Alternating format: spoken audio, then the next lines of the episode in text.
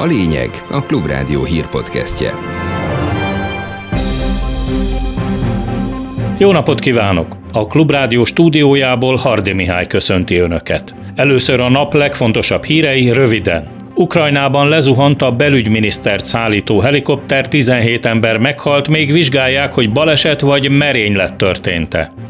A magas infláció és a hitelek hiánya lelassítja az egész magyar építőipart, figyelmeztet a szakmai szövetség. A kis cégeknek már itt két-három hónapon belül is munkellátottsági problémái lehetnek. Januárban eddig kétszer annyi eső hullott, mint az átlag, a mezőgazdaság még nincs veszélyben. Tulajdonképpen egy rossz év után én annak tudok örülni, hogy de legalább alólunk nem fog el a víz, és a talajnak a víztartalékai azok feltöltődnek. Következzenek a részletek. Az ukrán hatóságok biztonsági szakértők bevonásával vizsgálják, hogy vajon egészen pontosan mi okozhatta Kiev keleti külvárosában a reggeli helikopterkatasztrófát. A balesetben az eddigi adatok szerint 17 ember, köztük négy gyermek vesztette életét. A felnőtt áldozatok között van az ukrán belügyminiszter és két magas pozícióban levő munkatársa. Kiev Brovári nevű külvárosában ma reggel a sűrű ködben egy óvodára zuhant a belügyminisztert és kíséretét szállító, francia gyártmányú Super Puma típusú szállító helikopter, pont akkor, amikor a környéken lakó szülők a gyermekeiket vitték az óvodába.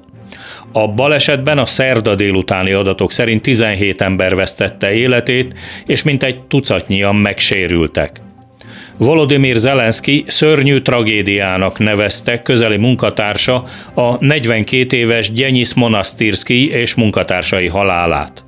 Az ukrán hatóságok természetesen vizsgálatot indítottak annak kiderítésére, hogy vajon pilótahiba, műszaki okok vagy ne külső beavatkozás okozta-e a helikopter balesetet.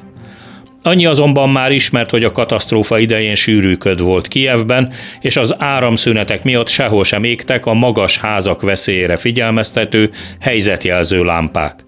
A belügyminiszter és kísérete az északi Harkiv városába tartott. Az ukrán hatóságok azt is közölték, hogy a helyi személyzetnek megvolt a megfelelő kiképzése és repült órája is ahhoz, hogy a nehéz időjárási körülmények között a Super Puma típusú helikoptert vezesse.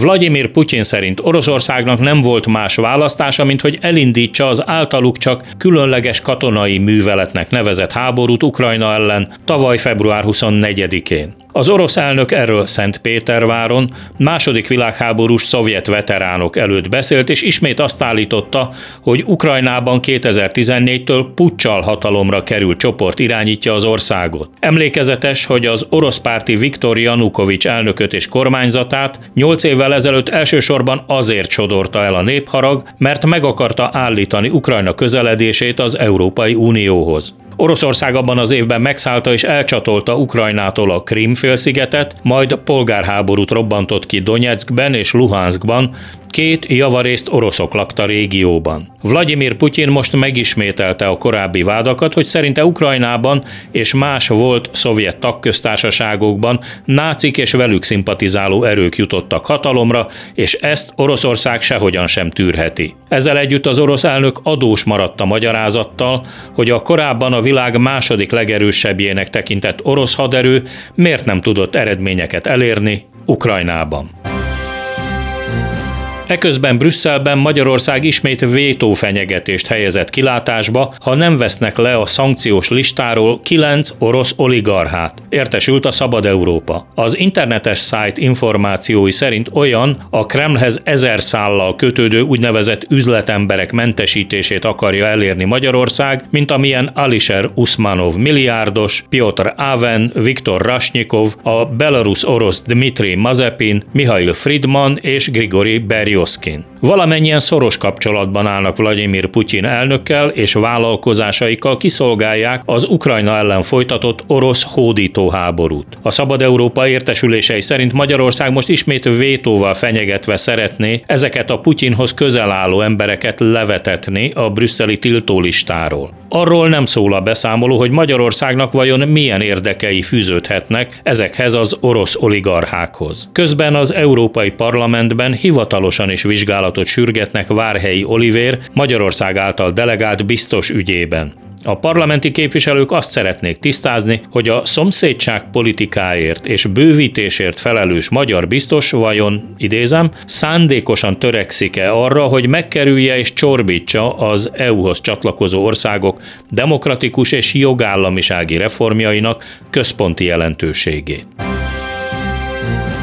Itthon megtorpanhatnak az építkezések, ha a kormány nem siet a kis és közepes méretű építési vállalkozók, illetve az építető családok segítségére a magas inflációt ellensúlyozni képes hitelkonstrukciókkal. Egyebek mellett erre hívta fel a figyelmet Koi László, az Építési Vállalkozók Országos Szakszövetségének elnöke. Reménykedünk még abban, hogy különböző kormányzati intézkedésekkel, nagyobb értékű külföldi befektetők idevonzásával ez az évelei kép javulhat, de a cégek nagy többségének az év második felére nézve lényegesen kevesebb a rendelés állománya, mint szokott lenni. Kis cégeknek már itt két-három hónapon belül is munkellátottsági problémái lehetnek. Az összes munkánknak körülbelül 20%-os nagyságrendjét jelenti a lakásépítés, lakásfelújítás. Ezen a területen nem a kapacitás a legnagyobb probléma, hanem a finanszírozási háttér.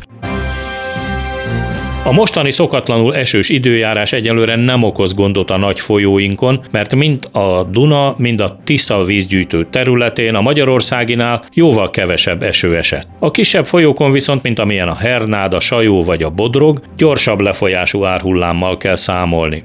Erről tájékoztatta a Klubrádió Csiklós Gabriella, az Országos Vízügyi Főigazgatóság szóvivője. Két legnagyobb folyónk, a Duna és a Tisza, a most következő napokban úgymond nincs veszélyben, tehát nem kell számítanunk árvízvédelmi készültség elrendelésére. A Duna vízütőjén egyébként is kevesebb csapadék hullott, a Tiszán lesz vízszintemelkedés, de készültséget nem kell elrendelnünk. Ahol azonban már el kellett rendelni, és ahol most már 24 órában dolgoznak a vízügyes kollégák, az Észak-Magyarország szinte az összes kisebb kisebb folyó, vagy akár a nagyobbak is, például a Sajó. Az esti órákban tetőzik majd a folyó, igaz ez a Tarnára is, erősen árad a Bodrog, a Takta, tehát minden felső észak-keleti magyarországi folyó, amelyek aztán végül ugye a Tiszába folynak be. Komolyabb beavatkozásokra egyelőre úgy tűnik, hogy nem lesz szükség. A csapadéknak van még némi utánpótlása, főleg holnap, és főleg továbbra is az észak és a keleti vízgyűjtőkön.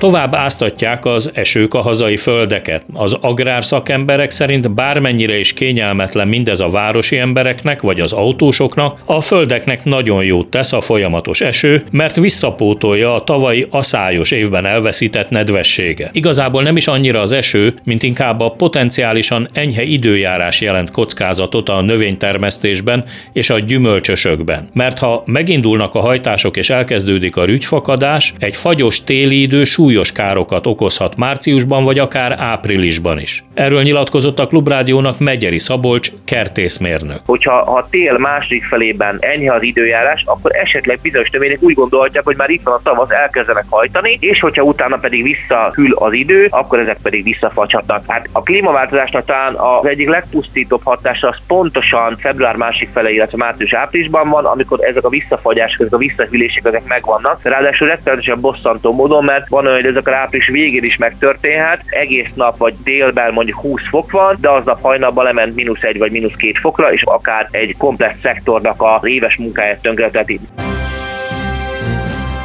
A szilveszteri tivornyák után nem csak a száraz január intézményét kellene bevezetni, hanem egész évben drasztikusan csökkenteni kellene az alkoholfogyasztást. Legalábbis ezt javasolja a kanadai szerhasználati és addikciós kutatóközpont, amely 90 oldalas jelentésben foglalja össze az alkoholfogyasztással összefüggő egészségügyi kockázatokat. Dr. Erin Hobin, a vizsgálatot vezető orvos a BBC-nek nyilatkozva úgy fogalmazott, hogy heti két egységnyi alkohol elfogyasztása lenne a megengedhető maximum a felnőtt lakosság körében. Egy egységnyi alkohol a kanadai vizsgálatban egy pohár sör vagy egy pohár bor elfogyasztását jelent. A vizsgálat szerint ennél több alkohol már megnöveli a mellrák és a bélrendszeri daganatok kialakulásának a kockázatát. Az egészségügyi világszervezet a WHO adatai szerint Kanada abszolút a középmezőnybe tartozik a világ alkoholfogyasztásának a területén. A 2018-ban publikált rangsorban mindössze az 57 az egyfőre számított tiszta szesz mennyisége szerint, ami az ő esetükben 8,9 litert jelent évente. Azon a listán Magyarország a 23.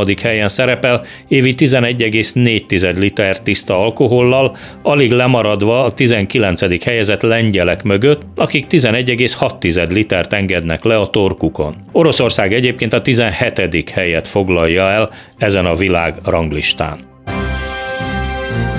A kanadaiak minden esetre kétszer is meggondolják ezentúl, hogy elázzanak-e a kocsmában, nekünk viszont biztos, hogy kijut az elázásból a szó meteorológiai értelmében. Sajnos szerda este és csütörtök délután is marad az eső, igaz éjszaka lehűl a levegő. Az ország nagy részén az esernyőké marad a főszerep, vagyis folytatódik a szokatlanul esős idő. Az év első két hetében már eddig is a januárban szokásos csapadék kétszerese hullott. Holnap hajnalban a legtöbb helyen nulla fok körüli hőmérséklet várható, Csütörtökön napközben a magasabban fekvő helyeken havazás, havas eső is előfordulhat. Ez elsősorban a Bakony, a Börzsöny, a Mátra és a Bükk csúcsaira lesz jellemző. A nappali hőmérséklet 0 és 5 fok körül lesz. A sok eső miatt az autósoknak érdemes lesz odafigyelni, mert a csúszós utakon több a baleset.